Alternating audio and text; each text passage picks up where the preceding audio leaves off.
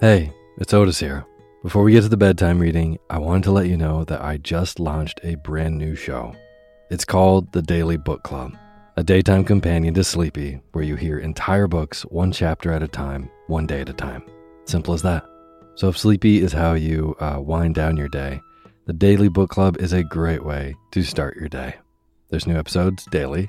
Uh, I read in a slightly peppier voice so that you can get really lost in these amazing stories that have stood the test of time. Or, just like Sleepy, you can sit back and relax and zone out to a good book. The first book we'll be reading is The Enchanted April by Elizabeth von Arnim.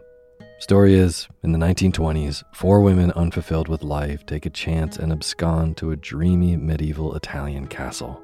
It's a story dripping with wisteria, the beauty of solitude, and an unlikely pursuit of joy in Portofino, Italy. I think that this is a perfect story for the season, and you can hear it now. Find the Daily Book Club on Spotify, Apple Podcasts, and everywhere else. This show has been a long time coming, and I'm so excited to bring you even more stories. So go subscribe to the Daily Book Club to hear what happens next. Thanks.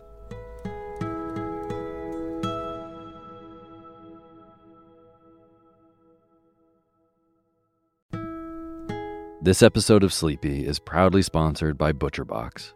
If you've listened to Sleepy for a while, you know that I love good food, eating well, and treating my body right so that I can take on my days. Well, ButcherBox helps you do exactly that. They deliver super high quality, 100% grass fed beef, free range organic chicken, crate free pork, and wild caught seafood right to your door.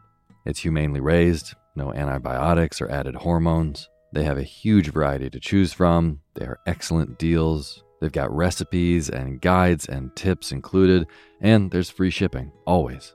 Eating well is a huge factor in getting a good night's sleep, as is sometimes saving the trip to the grocery store and taking some stress out of your daily schedule. I have been loving these deliveries for those reasons. Been cooking up their uh, steak tips with eggs in the morning, with butter and scallions and soy sauce, and I also made a delicious brine chicken roast with lemon parsley gravy. So good. The prices for this kind of quality and convenience is really impressive. Uh, yeah, ButcherBox has made me very happy. So sign up at butcherbox.com slash sleepy and get our special deal. ButcherBox is offering our listeners a free for a year offer plus an additional $20 off. Choose salmon, chicken breast, or steak tips free in every order for a year. Sign up today at butcherbox.com slash sleepy and use code SLEEPY to choose your free for a year offer. Plus, get $20 off your first order. butcherbox.com slash sleepy. Eat well, sleep well.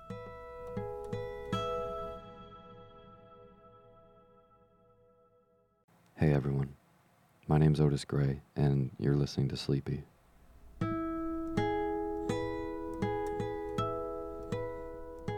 Podcast where I read old books to help you get to sleep. So, this is our 14th episode, and the podcast is continuing to grow, and more people say that it's actually helping them fall asleep through the night.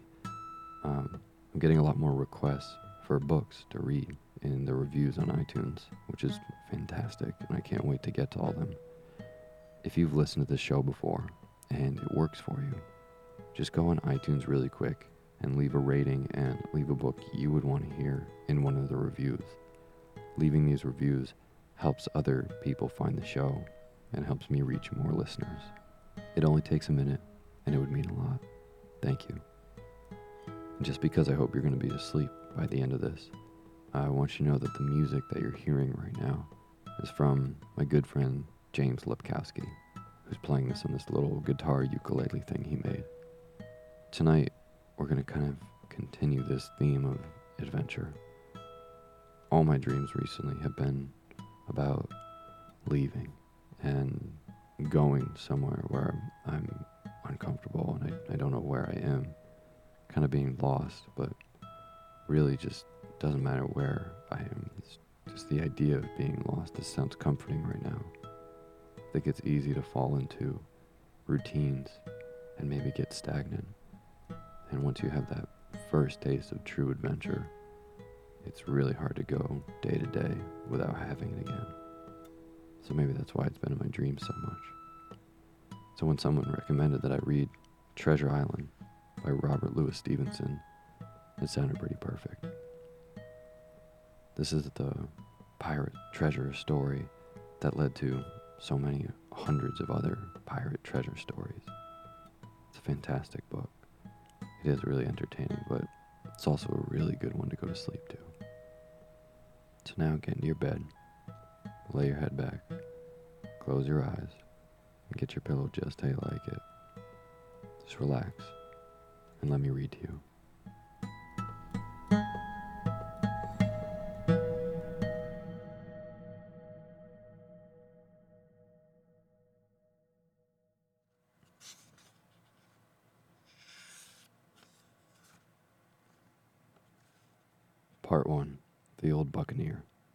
Chapter 1 The Old Sea Dog at the Admiral Benbow.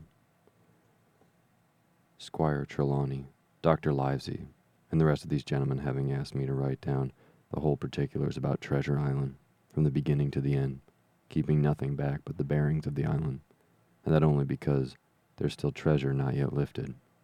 I take up my pen in the year of grace 17 and go back to a time when my father kept the admirable Benbow Inn, and the brown old seaman with the saber cut first took, first took up his lodging under our roof. I remember him as if it were yesterday, as he came plodding to the inn door, his sea chest following behind him in a hand barrow, a tall, strong, heavy, nut brown man, his tarry pigtail falling over the shoulders of his soiled blue coat, his hands ragged and scarred with black broken nails and the saber cut across one cheek, a dirty, livid white. I remember him looking around the cove and whistling to himself as he did so, and then breaking out in that old sea song that he sang so often afterwards. Fifteen men on the dead man's chest, yo ho ho, and a bottle of rum. In the high, old, tottering voice that seemed to have been tuned and broken at the capstan bars. Then he rapped on the door with a bit of stick, like a handspike that he carried, and when my father appeared, called roughly for a glass of rum. This, when it was brought to him, he drank slowly, like a connoisseur, lingering on the taste, and still looking about him at the cliffs and up at our signboard. This is a handy cove, says he, at length, and a pleasant situated grog shop. Much company, mate? My father told him no, very little company. The more was the pity. Well then, said he, there's the berth for me. Here you, matey, he cried to the man who trundled the barrow. Bring up alongside and help up my chest. I'll stay here a bit, he continued. I'm a plain man. Rum and bacon and eggs is what I want. And that head up there for to watch the ships off. You might call me captain. Oh, I see what you're at there. And he threw down three or four gold pieces on the threshold. You can tell me I've worked through that. You can tell me when I've worked through that, says he, looking as fierce as a commander. And indeed, bad as his clothes were, and coarsely as he spoke, he had none of the appearance of a man who sailed before the mast, but seemed like a mate or a skipper, accustomed to be obeyed or to strike. The man who came with the barrow told us that the mail had set him down the morning before the Royal George, that he had inquired with inns that were along the coast and hearing hours well spoken of, I suppose, and described as lonely, had chosen it from the others for his place of residence, and that was all we could learn of our guest. He was a very silent man by custom. All day he hung around the cove or upon the cliffs with a brass telescope. All evening he sat in the corner of the parlor next to the fire and drank rum and water very strong. Mostly he would not speak when spoken to, only look up, sudden and fierce, and blow through his nose like a foghorn and we and the people who came about our house soon learned to let him be. Every day, when he came back from his stroll, he would ask if any seafaring men had gone by along the road. At first, we thought it was the want of company of his own kind that made him ask this question, but at last we began to see that he was desirous to avoid them. When a seaman put up the admirable Benbow, as now and then some did, making by the coast ride for Bristol, he would look in at him through the curtained door before he entered the parlor, and he was always sure to be as silent as a mouse when any such present. For me, at least, there was no secret about the matter, for I was, in a way, a sharer of his alarms. He had taken me aside one day, and promised me a silver fourpenny on the first of every month if I would only keep my weather eye open for a seafaring man with one leg, and let him know the moment he appeared. Often enough, when the first of the month came around, and I applied to him for my wage, he would only blow through his nose at me and stare me down.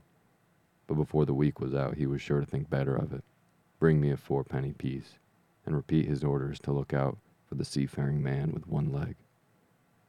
How that personage haunted my dreams, I need scarcely tell you.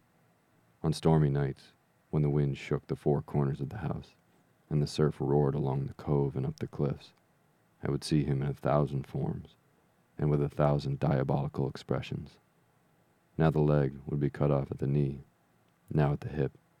Now he was a monstrous kind of creature who had never had but one leg, and that in the middle of his body.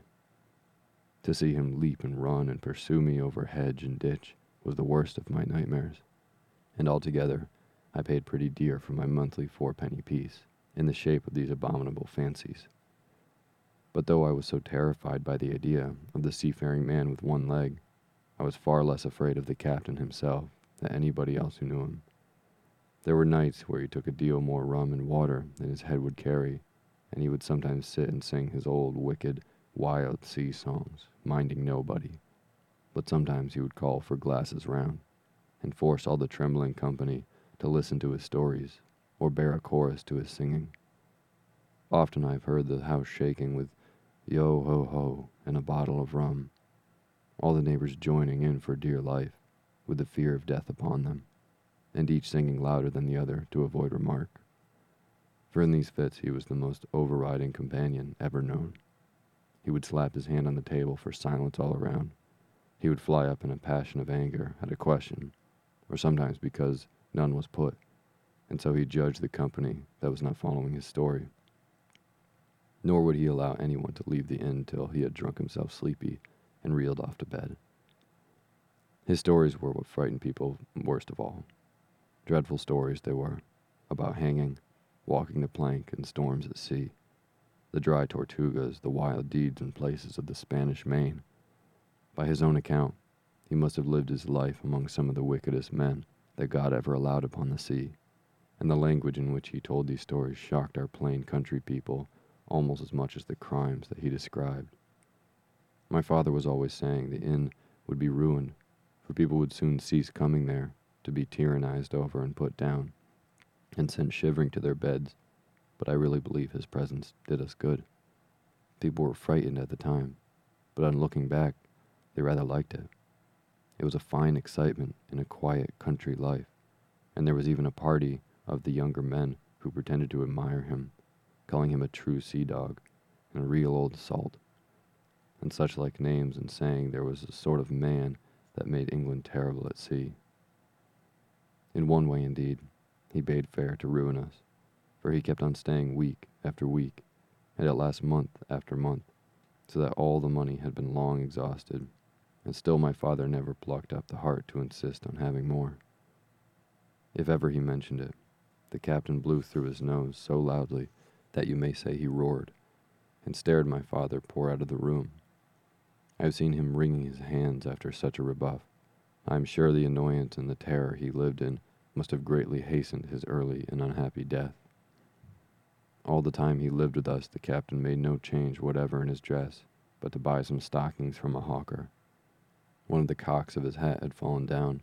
He let it hang from that day forth, though it was a great annoyance when he blew. I remember the appearance of his coat, which he patched himself upstairs in his room, and which before the end was nothing but patches. He never wrote or received a letter, and he never spoke with any but the neighbors, and with these, for the most part, only when they drank rum. The great sea chest none of us had ever seen open. He was only once crossed, and that was towards the end, when my poor father was gone in a decline that took him off. Dr. Livesey came in one late afternoon to see the patient, took a bit of dinner from my mother, and went into the parlor to smoke a pipe until his horse should come down from the hamlet, for we had no stabling in the old Benbow. I followed him in, and I remember observing the contrast, the neat, bright doctor, with his powder as white as snow, and his bright black eyes and pleasant manners, made with the cultish country folk, and above all, with that filthy, heavy, bleared scarecrow of a pirate of ours, sitting far gone in rum, with his hands on the table. Suddenly he, the captain, that is, began to pipe up his eternal song. Fifteen men on the dead man's chest, yo ho ho, and a bottle of rum. Drink and the devil had done for the rest, yo ho ho, and a bottle of rum. At first I had supposed the dead man's chest to be the identical box of his upstairs in the front room, and the thought had been mingled in my nightmares with that of the one legged seafaring man. But by this time, we all had long ceased to pay any particular notice to the song. It was new that night, to nobody but Dr. Livesey, and on him I observed it to not produce an agreeable effect, for he looked up for a moment quite angrily before he went on his talk to old Taylor, the gardener, on a new cure for rheumatics. In the meantime, the captain gradually brightened up his own music, and at last flapped his hand upon the table before him in the way we all knew to mean silence. The voices stopped at once, all but Dr. Livesey's. He went on as before, speaking clear and kind, and drawing briskly at his pipe every word or two. The captain glared at him for a while, flapped his hand again, glared still harder, and at last broke out with a villainous, low oath. Silence there, between decks. Were you addressing me, sir? says the doctor. And when the ruffian had told him with another oath that this was so, I have only one thing to say to you, sir, replies the doctor, that if you keep on drinking rum, the world will soon be quit of a very dirty scoundrel. The old fellow's fury was awful. He sprang to his feet, drew and opened a sailor's clasp knife, and balancing it in open on the palm of his hand, threatened to pin the doctor to the wall. The doctor never so much as moved. He spoke to him, as before, over his shoulder, in the same tone of voice, rather high, so that all in the room might hear, but perfectly calm and steady. If you do not put that knife in your pocket this instant, I promise, upon my honor, you shall hang the next assizes. Then followed a battle of looks between them, but the captain sued knuckled under, put up his weapon, and resumed his seat, grumbling like a beaten dog. And now, sir, continued the doctor, since I now know there's such a fellow in my district, you may count I'll have an eye upon you, day and night. I'm not a doctor only, I'm a magistrate, and if I catch a breath of any complaint against you, if it's only for the piece of incivility like tonight's, I'll take effectual means to have you hunted down and ratted out of this. Let that suffice. Soon after, Dr. Livesey's horse came to the door, and he rode away.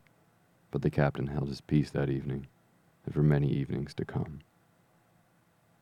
Chapter 2 Black Dog appears and disappears. It was not very long after this that there occurred the first of the mysterious events that rid us at last of the captain, though not, as you will see, of his affairs. It was a bitter, cold winter, with long, hard frosts and heavy gales, and it was plain from the first that my poor father was little likely to see the spring. He sank daily, and my mother and I had all the inn upon our hands, and were kept busy enough without paying as much regard to our unpleasant guest. It was one January morning, very easily, a pinching, frosting morning, the cove all gray and hoar frost, the ripple lapping softly on the stones, the sun still low and only touching the hilltops and shining far to seaward. The captain had risen earlier than usual and set out down the beach, his cutlass swinging under him the broad skirts of the old blue coat, his brass telescope under his arm, his hat tilted back upon his head. I remember his breath hanging like smoke in his wake as he strode off, and the last sound I heard of him, as he turned the big rock, was a loud snort of indignation, as though his mind was still running upon Dr. Livesey. Well, mother was upstairs with father, and I was laying the breakfast table against the captain's return when the parlor door opened, and a man stepped in whom I had never set eyes on before. He was pale, a tallowy creature, wanting two fingers in the left hand, and though he wore a cutlass, he did not look like much of a fighter. I had always my eye open for the seafaring men, with one leg or two, and I remember this one puzzled me. He was not sailorly, and yet he had a smack of sea about him too. I asked him what was for his service, and he said he would take rum. But as I was going out of the room to fetch it, he sat down upon the table and motioned me to draw near. I paused where I was with my napkin in my hand. Come here, Sonny, he says. Come nearer here. I took a step nearer. Is this here table for my mate Bill? he asked, with a kind of leer. I told him I did not know his mate Bill, and this was for a person who stayed in our house, whom we called the captain. Well, said he, my mate Bill would be called the captain, as like as not. He has a cut on one cheek, and a mighty pleasant way with him, particularly in drink, as my mate Bill. We'll put it, for argument like, that your captain has a cut on one cheek, and we'll put it, if you like, that that cheek's the right one. Ah, well, I told you. Now, is my mate Bill in this here house? I told him he was out walking. Which way, Sonny? Which way has he gone?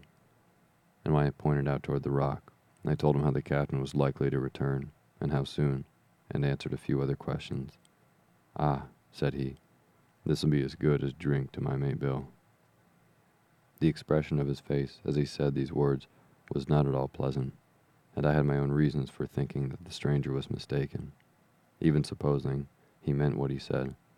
But it was no affair of mine, I thought, and besides, it was difficult to know what to do. The stranger kept hanging around just inside the inn door, peering round the corner like a cat waiting for a mouse. Once I stepped out myself into the road, but he immediately called me back, and, as I did not obey quick enough for his fancy, a most horrible change came over his tallowy face, and he ordered me in, with an oath that made me jump. As soon as I was back again, he returned from his former manner, half fawning, half sneering, patted me on the shoulder, told me I was a good boy, and he had taken quite a fancy to me. I have a son of my own, said he, as like you as two blocks, and he's all pride of my heart. But the great thing for boys is discipline, sonny, discipline. Now, if you had sailed along with Bill, you wouldn't have stood there and spoke to twice, not you. That was never Bill's way, nor the way of a stitch has sailed with him. And here, sure enough, is my mate Bill, with a spyglass under his arm. Bless his old heart, to be sure. You and me'll just go back into the parlor, Sonny, and get behind the door, and we'll give Bill a little surprise. Bless his heart, I say again. So saying, the stranger backed along with me into the parlor, and put me behind him in the corner, so that we were both hidden by the open door. I was very uneasy and alarmed, as you may fancy, and rather added to my fears to observe that the stranger was certainly frightened himself. He cleared the hilt of his cutlass, and he loosened the blade in the sheath, and all the time we were waiting there, he kept swallowing, as if he felt what we used to call a lump in the throat. At last in strode the captain, slammed the door behind him without looking to the right or left, and marched straight across the room to where his breakfast awaited him. Bill, said the stranger, in a voice that I thought he tried to make bold and big. The captain spun around on his heel and fronted us. All the brown had gone out of his face, and even his nose was blue. He had the look of a man who sees a ghost, or the evil one, or something worse, if anything can be. And upon my word, I felt sorry to see him, all in a moment, turned so old and sick. Come, Bill, you know me. You know an old shipmate, Bill, surely, said the stranger. The captain made sort of a gasp. Black dog, said he.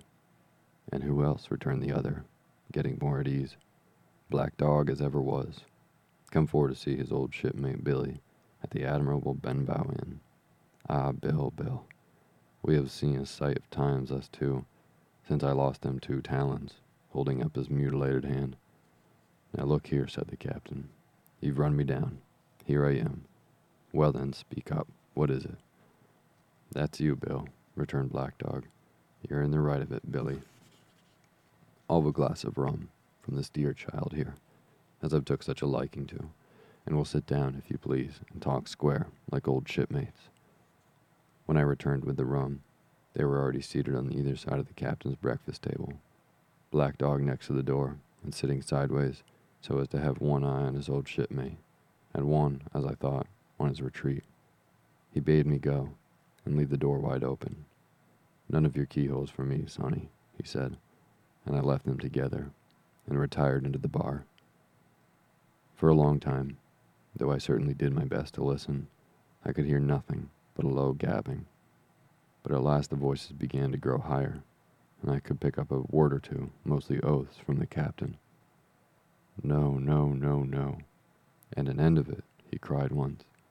And again, if it comes to swinging, swing all, say I.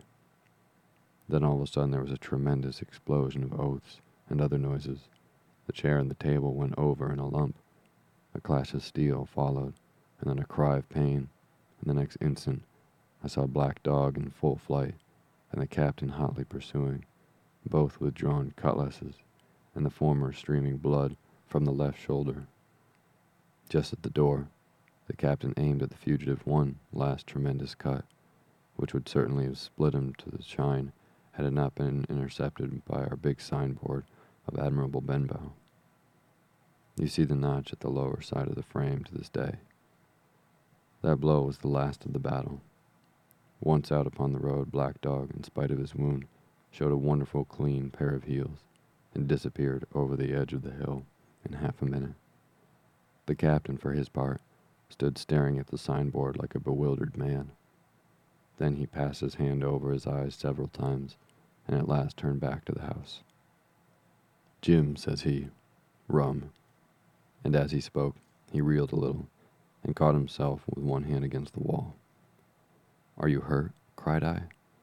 Rum, he repeated. I must get away from here. Rum, rum. I ran to fetch it, but I was quite unsteadied by all that had fallen out, and I broke one glass and fouled the tap. And while I was still getting in my own way, I heard a loud fall in the parlor, and running in, beheld the captain lying full length upon the floor. In the same instant, my mother, alarmed by the cries and fighting, came running downstairs to help me. Between us, we raised his head. He was breathing very loud and hard, but his eyes were closed, and his face a horrible color. Dear, dearie me, cried my mother. What a disgrace upon this house, and your poor father sick. In the meantime, we had no idea what to do to help the captain, nor any other thought but he had gone to his death hurt in the scuffle with a stranger. I got the rum, to be sure, and tried to put it down his throat, but his teeth were tightly shut, and his jaws as strong as iron. It was a happy relief for us when the door opened and Dr. Livesey came in on his visit to my father. Oh, doctor, we cried, what shall we do? Where is he wounded? Wounded? A fiddlestick's end, said the doctor. No more wounded than you or I. The man has had a stroke, and I warned him. Now, Mrs. Hawkins, just you run upstairs to your husband and tell him, if possible, nothing about it.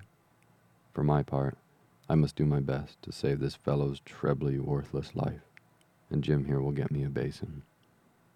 When I got back with the basin, the doctor had already ripped up the captain's sleeve and exposed his great sinewy arm. It was tattooed in several places. Here's luck, a fair wind, and Billy Bones his fancy were very neatly and clearly executed on the forearm, and up near the shoulder there was a sketch of gallows and a man hanging from it, done, as I thought, with great spirit. Prophetic, said the doctor, touching this picture with his finger. And now, Master Billy Bones, if that be your name, we'll have a look at the color of your blood.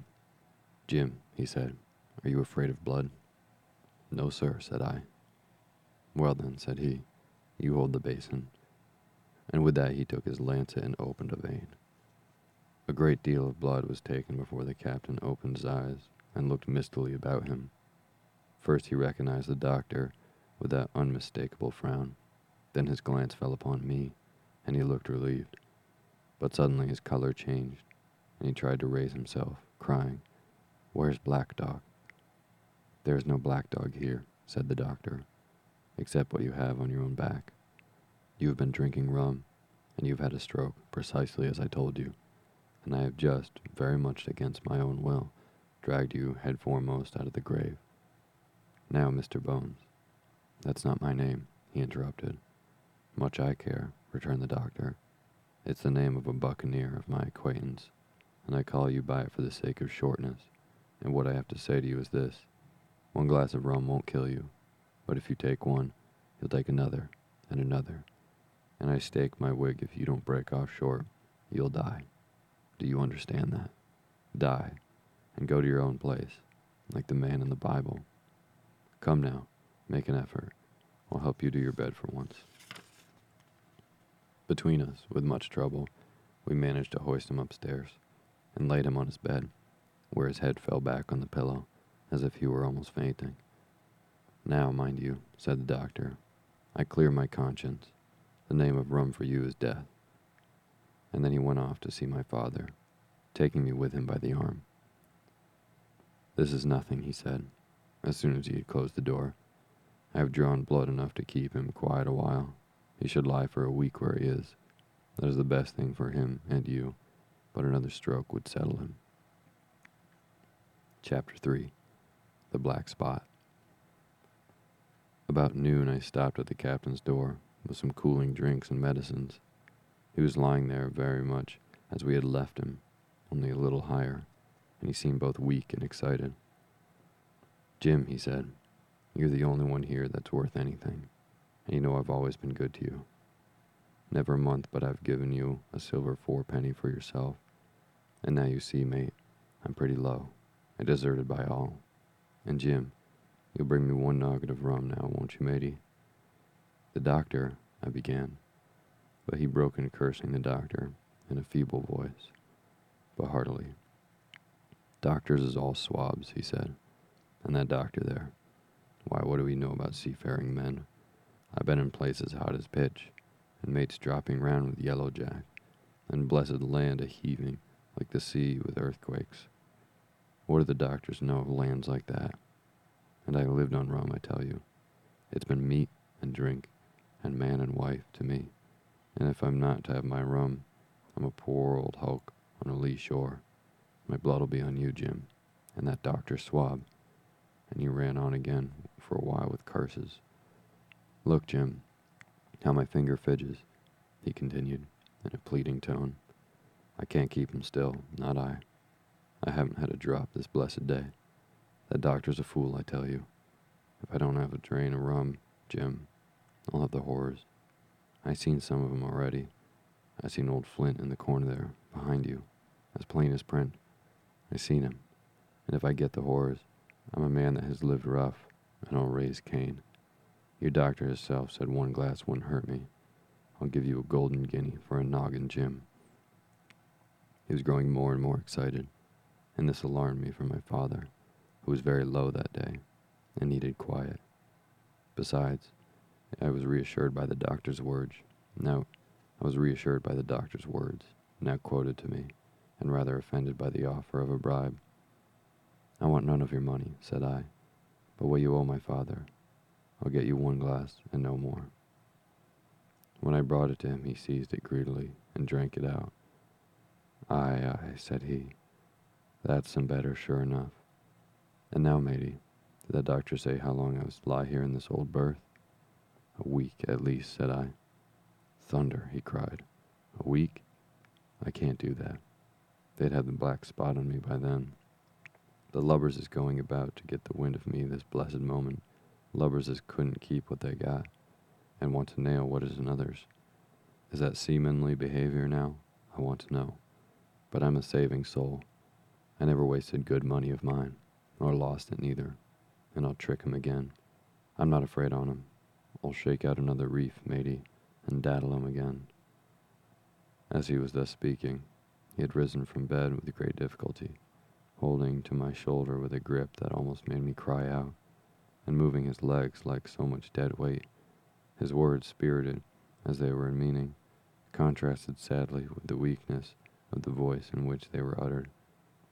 He paused when he had gotten to the sitting position on the edge.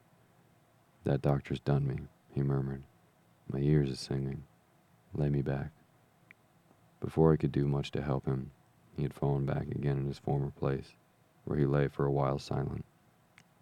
Jim, he said, at length, you saw that seafaring man today? Black Dog, I asked. Ah, Black Dog, says he. He's a bad un, and there's worse that put him on. Now, if I can't get away nohow, and they tip me the black spot, mind you. It's my old sea chest they're after. You got on a horse, you can, can't you? Well, then, you got on a horse and go to. Well, yes, I will. To that eternal Dr. Swab, and tell him to pipe on all hands, magistrates and such, and he'll lay him aboard the Admiral Benbow. All with Flint's crew, man and boy, all of 'em that's left. I was first mate. I was first mate, I was, old Flint's first mate. I'm the only one who knows the place.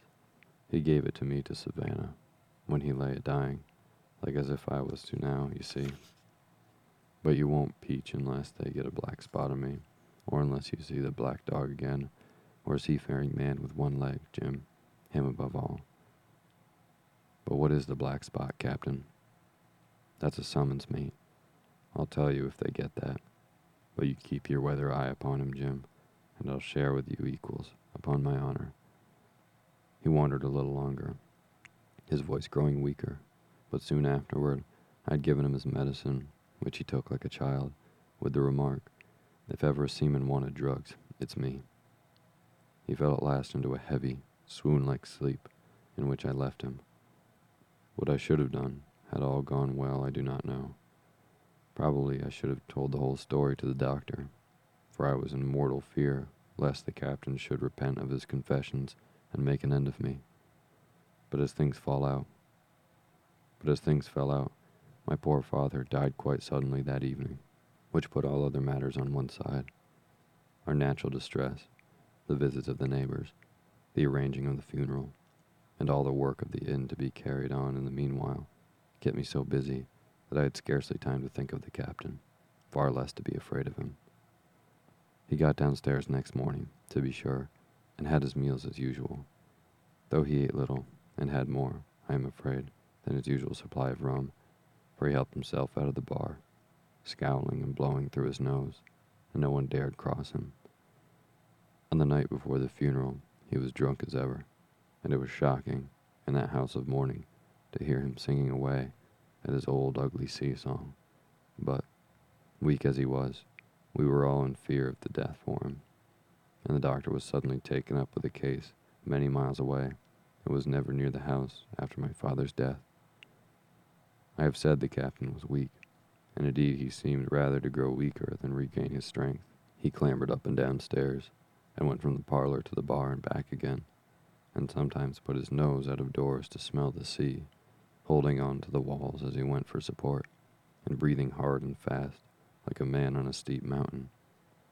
He never particularly addressed me, and it was my belief that he was as good as forgotten his confidences, but his temper was more flighty, and allowing for his bodily weakness, more violent than ever. He had an alarming way now when he was drunk of drawing his cutlass and laying it bare before him on the table. But with all that, he minded people less, and seemed to shut up in his own thoughts and rather wandering. Once, for instance, to our extreme wonder, he piped up to a different air, a kind of country love song that he must have learned in his youth before he had begun to follow the sea. So things passed until the day after the funeral, and about three o'clock of a bitter, foggy, frosty afternoon, I was standing at the door for a moment, full of sad thoughts about my father when I saw someone drawing slowly near along the road. He was plainly blind, for he tapped before him with a stick and wore a great green shade over his eyes and nose, and he was hunched as if with age or weakness, and wore a huge old tattered sea cloak with a hood that made him appear positively deformed. I never saw in my life a more dreadful looking creature. He stopped a little from the inn, and raising his voice in an odd sing song, addressed the air in front of him. Will any kind friend inform a poor blind man who has lost the precious sight of his eyes in the gracious defense of his native country, England, and God bless King George, where, on in what part of this country, he may now be? You are at the Admiral Benbow, Black Hill Cove, my good man, said I. I hear a voice, said he, a young voice. Will you give me your hand, my kind young friend, and lead me in? I held out my hand, and the horrible, soft spoken, eyeless creature gripped it in a moment like a vice. I was so much startled that I struggled to withdraw, but the blind man pulled me close up to him with a single action of his arm. Now, boy, he said, take me in to the captain. Sir, said I, upon my word I dare not. Oh, he sneered, that's it. Take me in straight, or I'll break your arm. And he gave it, as he spoke, a wrench, and that made me cry out. Sir, said I, it is for yourself, I mean. The captain is not what he used to be. He sits with a drawn cutlass. Another gentleman. Come now, march, he interrupted me, and I never heard a voice so cruel and cold and ugly as that blind man's. It cowed me more than the pain, and I began to obey him at once, walking straight in at the door towards the parlor where our sick old buccaneer was sitting, dazed with rum. The blind man clung close to me, holding me with one iron fist and leaning almost more of his weight on me than I could carry. Lead me straight up to him, and when I'm in view, cry out, Here's a friend of yours, Bill. If you don't, I'll do this. And with that, he gave me a twitch that I thought would have made me faint. Between this and that, I was so utterly terrified of the blind beggar that I forgot of my terror of the captain, and as I opened the parlor door, cried out the words he had ordered in a trembling voice. The poor captain raised his eyes, and at one look the rum went out of him and left him staring sober. The expression of his face was not so much of terror as mortal sickness. He made a movement to rise, but I did not believe he had enough force left in his body. Now, Bill, sit where you are, said the beggar. If I can't see, I can hear fingers stirring. Business is business. Hold out your left hand. Boy, take his left hand by the wrist and bring it near to my right. We both obeyed him to the letter, and I saw him pass something from the hollow of the hand that held his stick into the palm of the captain's, which closed upon it instantly. And now that's done, said the blind man, and at the words he suddenly left a hold of me, with incredible accuracy and nimbleness, skipped out of the parlor and into the road, where, as I still stood motionless, I could hear his stick go tap, tap, tapping in the distance. It was some time before either I or the captain seemed to gather our senses, but at length, and about at the same moment, I released his wrist, which I was still holding, and he drew in his hand and looked sharply into the palm. Ten o'clock, he cried. Six hours. We'll do them yet.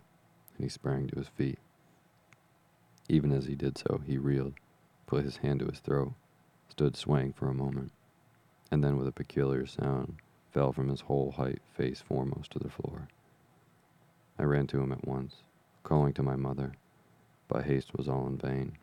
The captain had been struck dead by a thundering apoplexy. It is a curious thing to understand, for I had certainly never liked the man, though of late I had begun to pity him. But as soon as I saw that he was dead, I burst into a flood of tears. It was the second death I had known, and the sorrow of the first was still fresh in my heart. Chapter 5 The Sea Chest. I lost no time, of course, in telling my mother all that I knew. I perhaps should have told her long before, and we saw ourselves at once in a difficult and dangerous position. Some of the man's money, if he had any, was certainly due to us, but it was not likely that our captain's shipmates, above all the specimens seen by me, Black Dog and the blind beggar, would be inclined to give up their booty in payment of the dead man's debts. The captain's order to mount at once and ride for Dr. Livesey would have left my mother alone and unprotected, which was not to be thought of. Indeed, it seemed impossible for either of us to remain much longer in the house. A fall of coals in the kitchen grate, the very ticking of the clock, filled us with alarms. The neighborhood, to our ears, seemed haunted by approaching footsteps, and what between the dead body of the captain on the parlor floor and the thought of that detestable, blind beggar hovering near at hand and ready to return. There were moments when, as the saying goes, I jumped in my skin for terror. Something must speedily be resolved upon, and it occurred to us at last to go forth together and seek help in the neighboring hamlet. No sooner said than done. Barehanded as we were, we ran out at once to the gathering evening and frosty fog. The hamlet lay not many hundred yards away, though out of view, on the other side of the next cove, and what greatly encouraged me, It was an opposite direction from that whence the blind man had made his appearance, and whither he had presumably returned. We were not many minutes on the road, though we sometimes stopped to lay hold of each other and hearken, but there was no unusual sound, nothing but a low wash of the ripple and croaking of the crows in the wood. It was already candlelight when we reached the hamlet, and I shall never forget how much I was cheered to see this yellow shine in doors and windows, but that, it was proved, was the best of the help we were likely to get in that quarter. For you would have thought men would have been ashamed to, of themselves. No soul would consent to return with us to the Admiral Benbow. The more we were told of our troubles, the more, man, woman, and child, they clung to the shelter of their houses. The name of Captain Flint, though it was strange to me, was well enough known to some here, and carried a great weight of terror.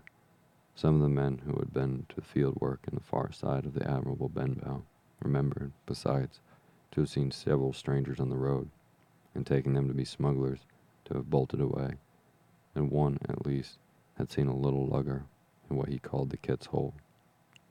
For that matter, anyone who was a comrade of the captain was enough to frighten them to death, and the short and the long of the matter was that while we could get several who were willing enough to ride to Dr. Livesey's, which lay in another direction, not one would help us to defend the inn. They say cowardice is infectious, but then argument is, on the other hand, a great emboldener. And so when each had his say, my mother made them a speech. She would not, she declared, lose money that belonged to her fatherless boy. If none of the rest of you dare, she said, Jim and I dare. Back we will go, the way we came, and a small thanks to you big, hulking, chicken-hearted men. We'll have that chest open, if we die for it, and I'll thank you for that bag, Mrs. Crossley, to bring back our lawful money in. Of course, I said I would go to my mother, and of course they all cried out in foolhardiness. But even then, not a man would go along with us. All they would do was to give me a loaded pistol, lest we were attacked and a promise to have any horses ready saddled in case we were pursued in our return, while one lad was to ride forward to the doctor's in search of armed assistance. My heart was beating finely when we two set forth in the cold night upon this dangerous venture. A full moon was beginning to rise and peered redly through the upper edges of the fog, and this increased our haste, for it was plain, before we came forth again, that all would be as bright as day and our departure exposed to the eyes of any watchers. We slipped along the hedges, noiseless and swift, nor do we see or hear anything to increase our terrors, till, to our huge relief, the door of the Admiral Benbow had closed behind us. I slipped the bolt at once, and we stood and panted for a moment in the dark, alone in the house with the dead captain's body. Then my mother got a candle from the bar. Holding each other's hands, we advanced into the parlor. He lay as we had left him, on his back with his eyes open and one arm stretched out. Draw down the blind, Jim, whispered my mother. They might come and watch outside. And now, said she, when I had done so, we have to get the key off that. And who's to touch it, I should like to know. And she gave us a kind of sob as she said these words. I went down on my knees at once. On the floor, close to his hand, there was a little round of paper blackened on one side. I could not doubt that this was the black spot, and taking it up, I found written on the other side, in very good, clear hand, this short message. He had till ten, mother, said I, and just as I said it, our old clock began striking. This sudden noise startled us shockingly, but the news was good, for it was only six. Now, Jim, that key. I felt in his pockets, one after another, small coins, a thimble, and some thread and big needles, and a piece of pigtail tobacco bitten away at the end. His gully with the crooked handle, a pocket compass, and tinder box were all that they contained, and I began to despair. Perhaps it's around his neck, suggested my mother. Overcoming a strong repugnance, I tore open his shirt at the neck, and there, sure enough, hanging to a bit of terry swing, which I cut with his own gully, we found the key. At this triumph, we were filled with hope and hurried upstairs without delay to the little room where he had slept so long and where his box had stood since the day of his arrival. It was like any other seaman's chest on the outside, the initial B burned on the top of it with a hot iron, and the corners somewhat smashed and broken, as by long, rough usage. Give me the key, said my mother, and though the lock was very stiff, she had turned it and thrown back the lid in a twinkling. A strong smell of tobacco and tar rose from the interior, but nothing was to be seen on the top except a suit of very good clothes, carefully brushed and folded. They had never been worn, my mother said. Under that, the miscellany began a quadrant, a tin cannikin, several sticks of tobacco, two brace of very handsome pistols, a piece of bar silver, an old Spanish watch, and some other trinkets of little value and mostly of foreign make, a pair of compasses mounted with brass, and five or six curious West Indian shells. It has often set me thinking, since that he should have carried about these shells with him in his wandering, guilty, and hunted life. In the meantime, we had found nothing of any value but the silver and the trinkets, and neither of these were on our way. Underneath there was an old boat lock. Underneath there was an old boat cloak, whitened with sea salt, on a many harbor bar. My mother pulled it up with impatience, and there lay before us the last things in the chest a bundle tied up in oilcloth and looking like papers, and a canvas bag that gave forth at a touch the jingle of gold. I'll show these rogues that I'm an honest woman, said my mother. I'll have my dues, and nothing over. Hold Miss Crossley's bag. And she began to count over the amount, the captain's score from the sailor's bag into one that I was holding. It was a long, difficult business, for the coins were of all countries and sizes doubloons and louis d'ors, and guineas and pieces of eight, and I know not what besides, all shaken together at random. The guineas, too, were about the scarcest, and it was with these only that my mother knew how to make her count. When we were about halfway through, I suddenly put my hand upon her arm, for I had heard in the silent frosty air a sound that brought my heart into a mouth the tap tapping of the blind man's stick upon the frozen road. It drew nearer and nearer, while we sat looking and holding our breath. Then it struck sharp on the inn door, and then we could hear the handle being turned, and the bolt began rattling as the wretched being tried to enter. And then there was a long time of silence, both within and without. At last the tapping recommenced, and, to our indescribable joy and gratitude, died slowly away again until it ceased to be heard. Mother, said I, take the whole and let's be going, for I was sure the bolted door must have seemed suspicious and would bring the whole hornet's nest about to our ears. Though how thankful I was that I had bolted it, none could tell who had never met that terrible blind man. But my mother, frightened as she was, would not consent to take a fraction more than what was due to her, and was substantially willing and was obstinately unwilling to be content with less. It was not yet seven, she said, by a long way. She knew her rights, and she knew she would have them, and she was still arguing with me when a little low whistle sounded a good way off upon the hill. That was enough, and more than enough for both of us. I'll take what I have, she said, jumping to her feet. And I'll take this to square the count, said I, picking up the oilskin packet Next moment, we were both groping downstairs, leaving the candle by the empty chest, and next we had opened the door and were in full retreat. We had not started a moment too soon. The fog was rapidly dispersing. Already the moon shone quite clear on the high ground on either side, and it was only in the exact bottom of the dell and round the tavern door that a thin veil still hung unbroken to conceal the first steps of our escape. Far less than halfway to the hamlet, very little beyond the bottom of the hill. We must have come forth into the moonlight. Nor was this all, for the sound of several footsteps running came already to our ears, and as we looked back in their direction, a light tossing to and fro, and still rapidly advancing, showed that none of the newcomers carried a lantern. My dear, said my mother suddenly, take the money and run on. I'm going to faint. This was certainly the end for both of us, I thought. How I cursed the cowardice of the neighbors. How I blamed my poor mother for her honesty and her greed, for her past foolhardiness and present weakness. We were just at the little bridge, by good fortune, and I helped her, tottering as she was to the edge of the bank, where, sure enough, she gave me a sigh and fell on my shoulder. I do not know how I found the strength to do it all, and I'm afraid it was roughly done. But I managed to drag her down to the bank and a little way under the arch. Farther I could not move her, for the bridge was too low to let me do more than crawl below it. So there we had to stay. My mother, almost entirely exposed, and both of us within earshot of the inn.